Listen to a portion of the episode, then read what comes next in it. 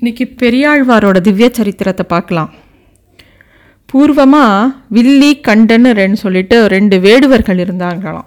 அவங்க ரெண்டு பேருக்கும் பெருமாள் மேலே ரொம்ப பக்தி, அதீத பக்தி. அவங்க ஒரு நாள் வேட்டையாட போகும்போது வில்லியோட தம்பியான கண்டனை ஒரு புலி வந்து வேட்டையாடிடுறது, அவன் செத்து போய்ட்றான். உடனே வில்லிக்கு ரொம்ப துக்கமும் அழுகையும் வருது. பெருமாளை நோக்கி பிரார்த்திக்கிறான், இந்த மாதிரி என் தம்பியை மீட்டு கொடுக்கணும்னு சொல்லிட்டு. பெருமாளும் அவன் மேலே ரொம்ப கருணை காட்டி அவனை மீட்டு கொடுக்கறதோடு இல்லாமல் நிறைய செல்வத்தையும் கொடுக்குறார்.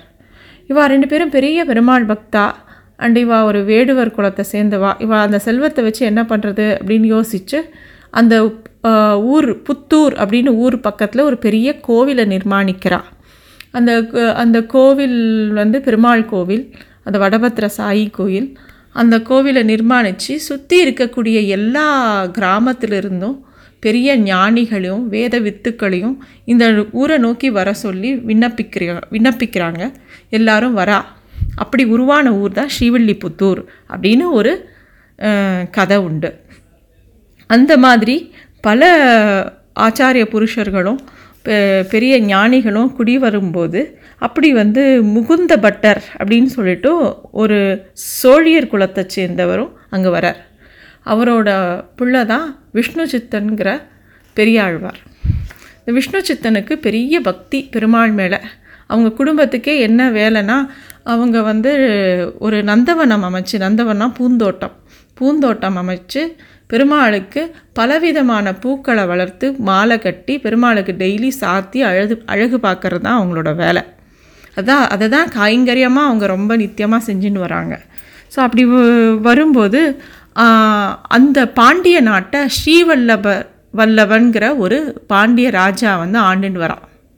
இது வந்து அந்த பாண்டிய ராஜா வந்து அவருக்கு ஒரு வழக்கம் உண்டு.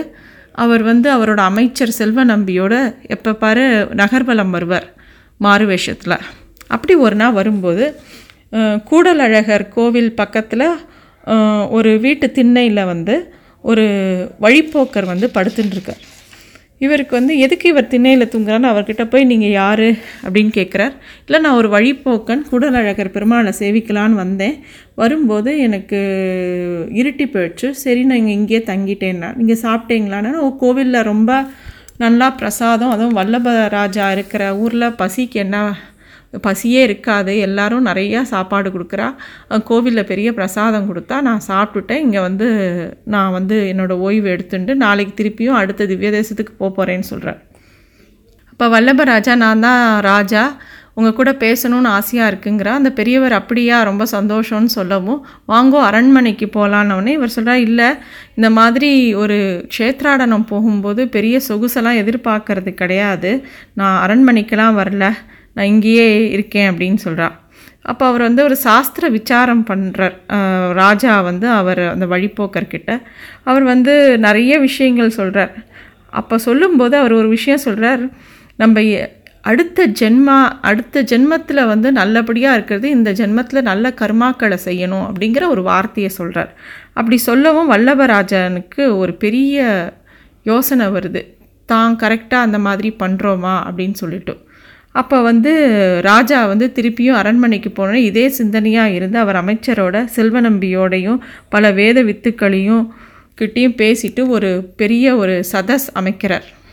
அரசனுக்கு முதுமை பற்றி கவலை இல்லை, மறுமைக்கு என்ன செய்ய வேண்டும், யாரை கேட்பது, இதுதான் அந்த சதஸோட முக்கியமான விசாரம்.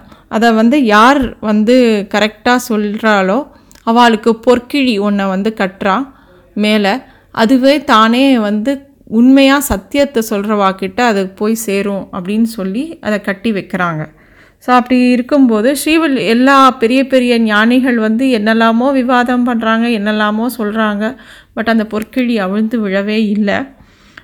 பொற்கிழி அவருக்கு யாருக்குமே கொடுக்கப்படலை. ராஜாவுக்கு அவரோட சந்தேகம் தீரவே இல்லை. அப்படி இருக்க ஸ்ரீவில்லிபுத்தூரில் எல்லாரும் விஷ்ணு சித்தன்கிட்ட உங்களுக்கு எவ்வளோ ஞானம் இருக்குது, நீங்கள் போய் அதில் கலந்துக்கோங்க அப்படின்னு சொல்கிறார்.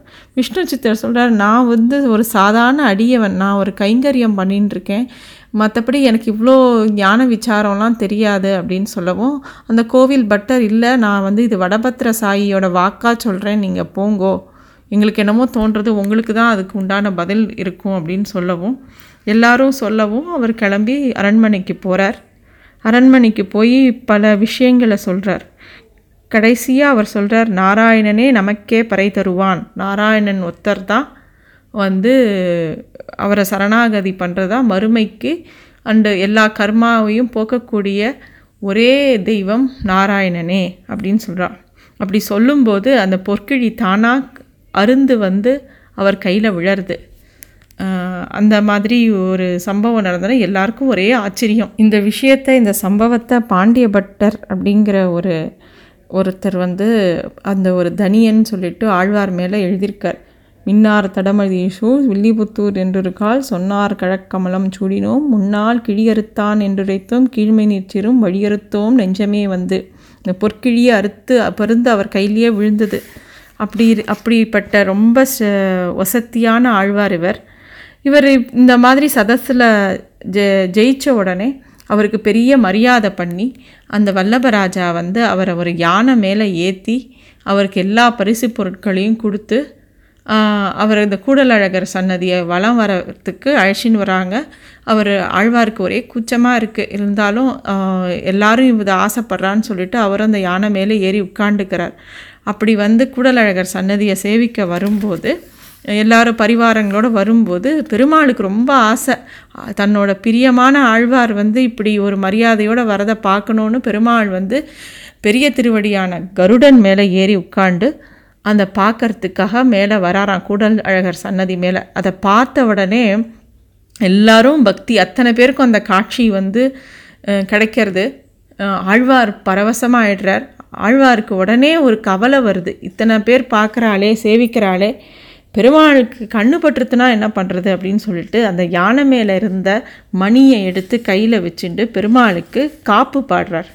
அதுதான் பல்லாண்டு பல்லாண்டு பல்லாயிரத்தாண்டு பல கோடி நூறாயிரம் மல்லாண்டு திந்தோள் மணிவண்ணா உன் செவடி செவ்வித்திருக்காப்பு அடியோமோடும் நின்னோடும் பிரிவின்றி ஆயிரம் பல்லாண்டு வடிவானின் வள மார்பினில் வாழ்கின்ற மங்கையும் பல்லாண்டு வடிவா சோதி வளத்துறையும் சுடர் ஆழியும் பல்லாண்டு படைப்போர்க்கு முழங்கும் பாஞ்ச சன்னியமும் பல்லாண்டே அப்படின்னு சொல்லிட்டு அது வந்து ஒரு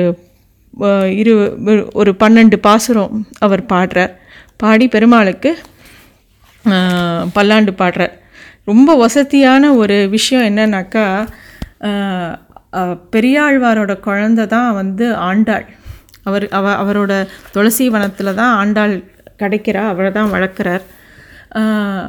பெரியாழ்வாருக்கும் ஆண்டாளுக்கும் என்ன வசதினா, பெரியாழ்வார் வந்து பெருமாளுக்கு காப்பு பாடுறார், அதே மாதிரி ஆண்டாள் தான் அவருக்கு ஒரு சாற்று முறை பாசுரம் பாடுறார் சிற்றஞ்சிருக்காளே. எந்த ஒரு உற்சவத்துலேயும் எந்த ஒரு சாற்று முறையிலையும் ஆரம்பிக்கிறது பல்லாண்டுலேயும் முடிக்கிறதுல சிற்றஞ்சிருக்காளே சொல்லி தான் முடிக்கிற வழக்கம் உண்டு சம்பிரதாயத்தில். ஸோ அவ்வளோ வசதி. பெருமாளுக்கே காப்பு பாடினதுனாலையும் பெருமாளுக்கு ஒரு அம்மா ஸ்தானத்திலிருந்து பாடினதுனாலையும் அவருக்கு பெரியாழ்வார்னு பேர். அது மட்டும் இல்லை, தன்னோட பொண்ணான ஆண்டாளை பெருமாளுக்கே கல்யாணம் பண்ணி கொடுக்குறார் ரங்கமன்னாருக்கு. ஸோ அதனால் அவருக்கு வந்து பெருமாளுக்கே மாமனார் ஆனதுனால பெரியாழ்வார்ங்கிற ஒரு பேர் உண்டு. இதெல்லாம் விட இன்னொன்று ரொம்ப நிறைய பெரியவாலாம் உபன்யாசம் பண்ணும்போது ஒரு விஷயம் சொல்வார். பெரியாழ்வார் நிறையா பாசுரம் எழுதியிருக்கார். எல்லாமே முக்கால்வாசி கண்ணனோட லீலைகளை பற்றி தான், கிருஷ்ணரை பற்றி தான் அத்தனை பாட்டும். கிருஷ்ணருக்கு வந்து பூச்சூட்டுறது, நீராட்டுறது, கிருஷ்ணருக்கு வந்து நிறையா பாசுரங்கள் கிருஷ்ணர் மேலேயே தான். அவர் கிருஷ்ணருக்கு வந்து அம்புலி காட்டுறது, அந்த மாதிரி நிறைய பாசுரங்கள். அதில் முக்கியமாக கிருஷ்ணரோட அவதாரத்தை பற்றி பாடும்போது அஸ்தத்தின் பத்தாம் நாள்னு பாடுவார். அப்படின்னா கிருஷ்ணர் ஜனித்த நேரம் வந்து ஹஸ்தத்துலேருந்து 10வது நாள் அப்படின்னு டைரெக்டாக கிருஷ்ணர் பிறந்தது ரோஹிணின்னு சொல்லலை. ஏன்னா கம்சன் கண்டுபிடிச்சிருவானா, ரோஹிணின்னு சொன்னால் கரெக்டாக கண்டுபிடிச்சிருவானா கிருஷ்ணரை. அதனால் ஹஸ்தத்தின் 10வது நாள்னு சொல்லுவார். ஹஸ்தத்துலேருந்து 10வது நாள் நம்ம கவுண்ட் பண்ணோன்னா திருவோணம் வரும்.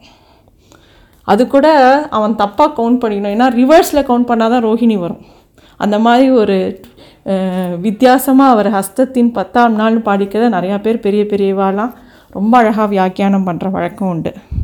ஸோ இதுதான் பெரியாழ்வாரோட கதை. ஆண்டாளை பற்றி நம்ம இன்னும் விரிவாக பார்க்கலாம். ஸோ ஸ்ரீவில்லிபுத்தூரோட கோபுரம் தான் நம்மளோட தமிழ்நாட்டு சின்னத்தில் இருக்குது. ரொம்ப அழகான கோவில், எல்லோரும் போய் சேவிக்க வேண்டிய கோவில். அங்கே ஆண்டாள், ரங்கமன்னார், தான் கோவில் இருக்குது.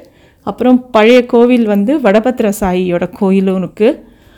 அங்கே பெருமாள் வந்து சொதரூபத்தில் இருப்பார், வர்ணகலாபம். அண்டு அங்கே வந்து பெரியாழ்வாரோட நந்தவனம் இன்னும் இருக்குது, மெயின்டைன் பண்ணிட்டுருக்கா. எங்கே ஆண்டாள் அவதரித்தாலும் அந்த இடமும் இருக்குது. தேங்க்யூ.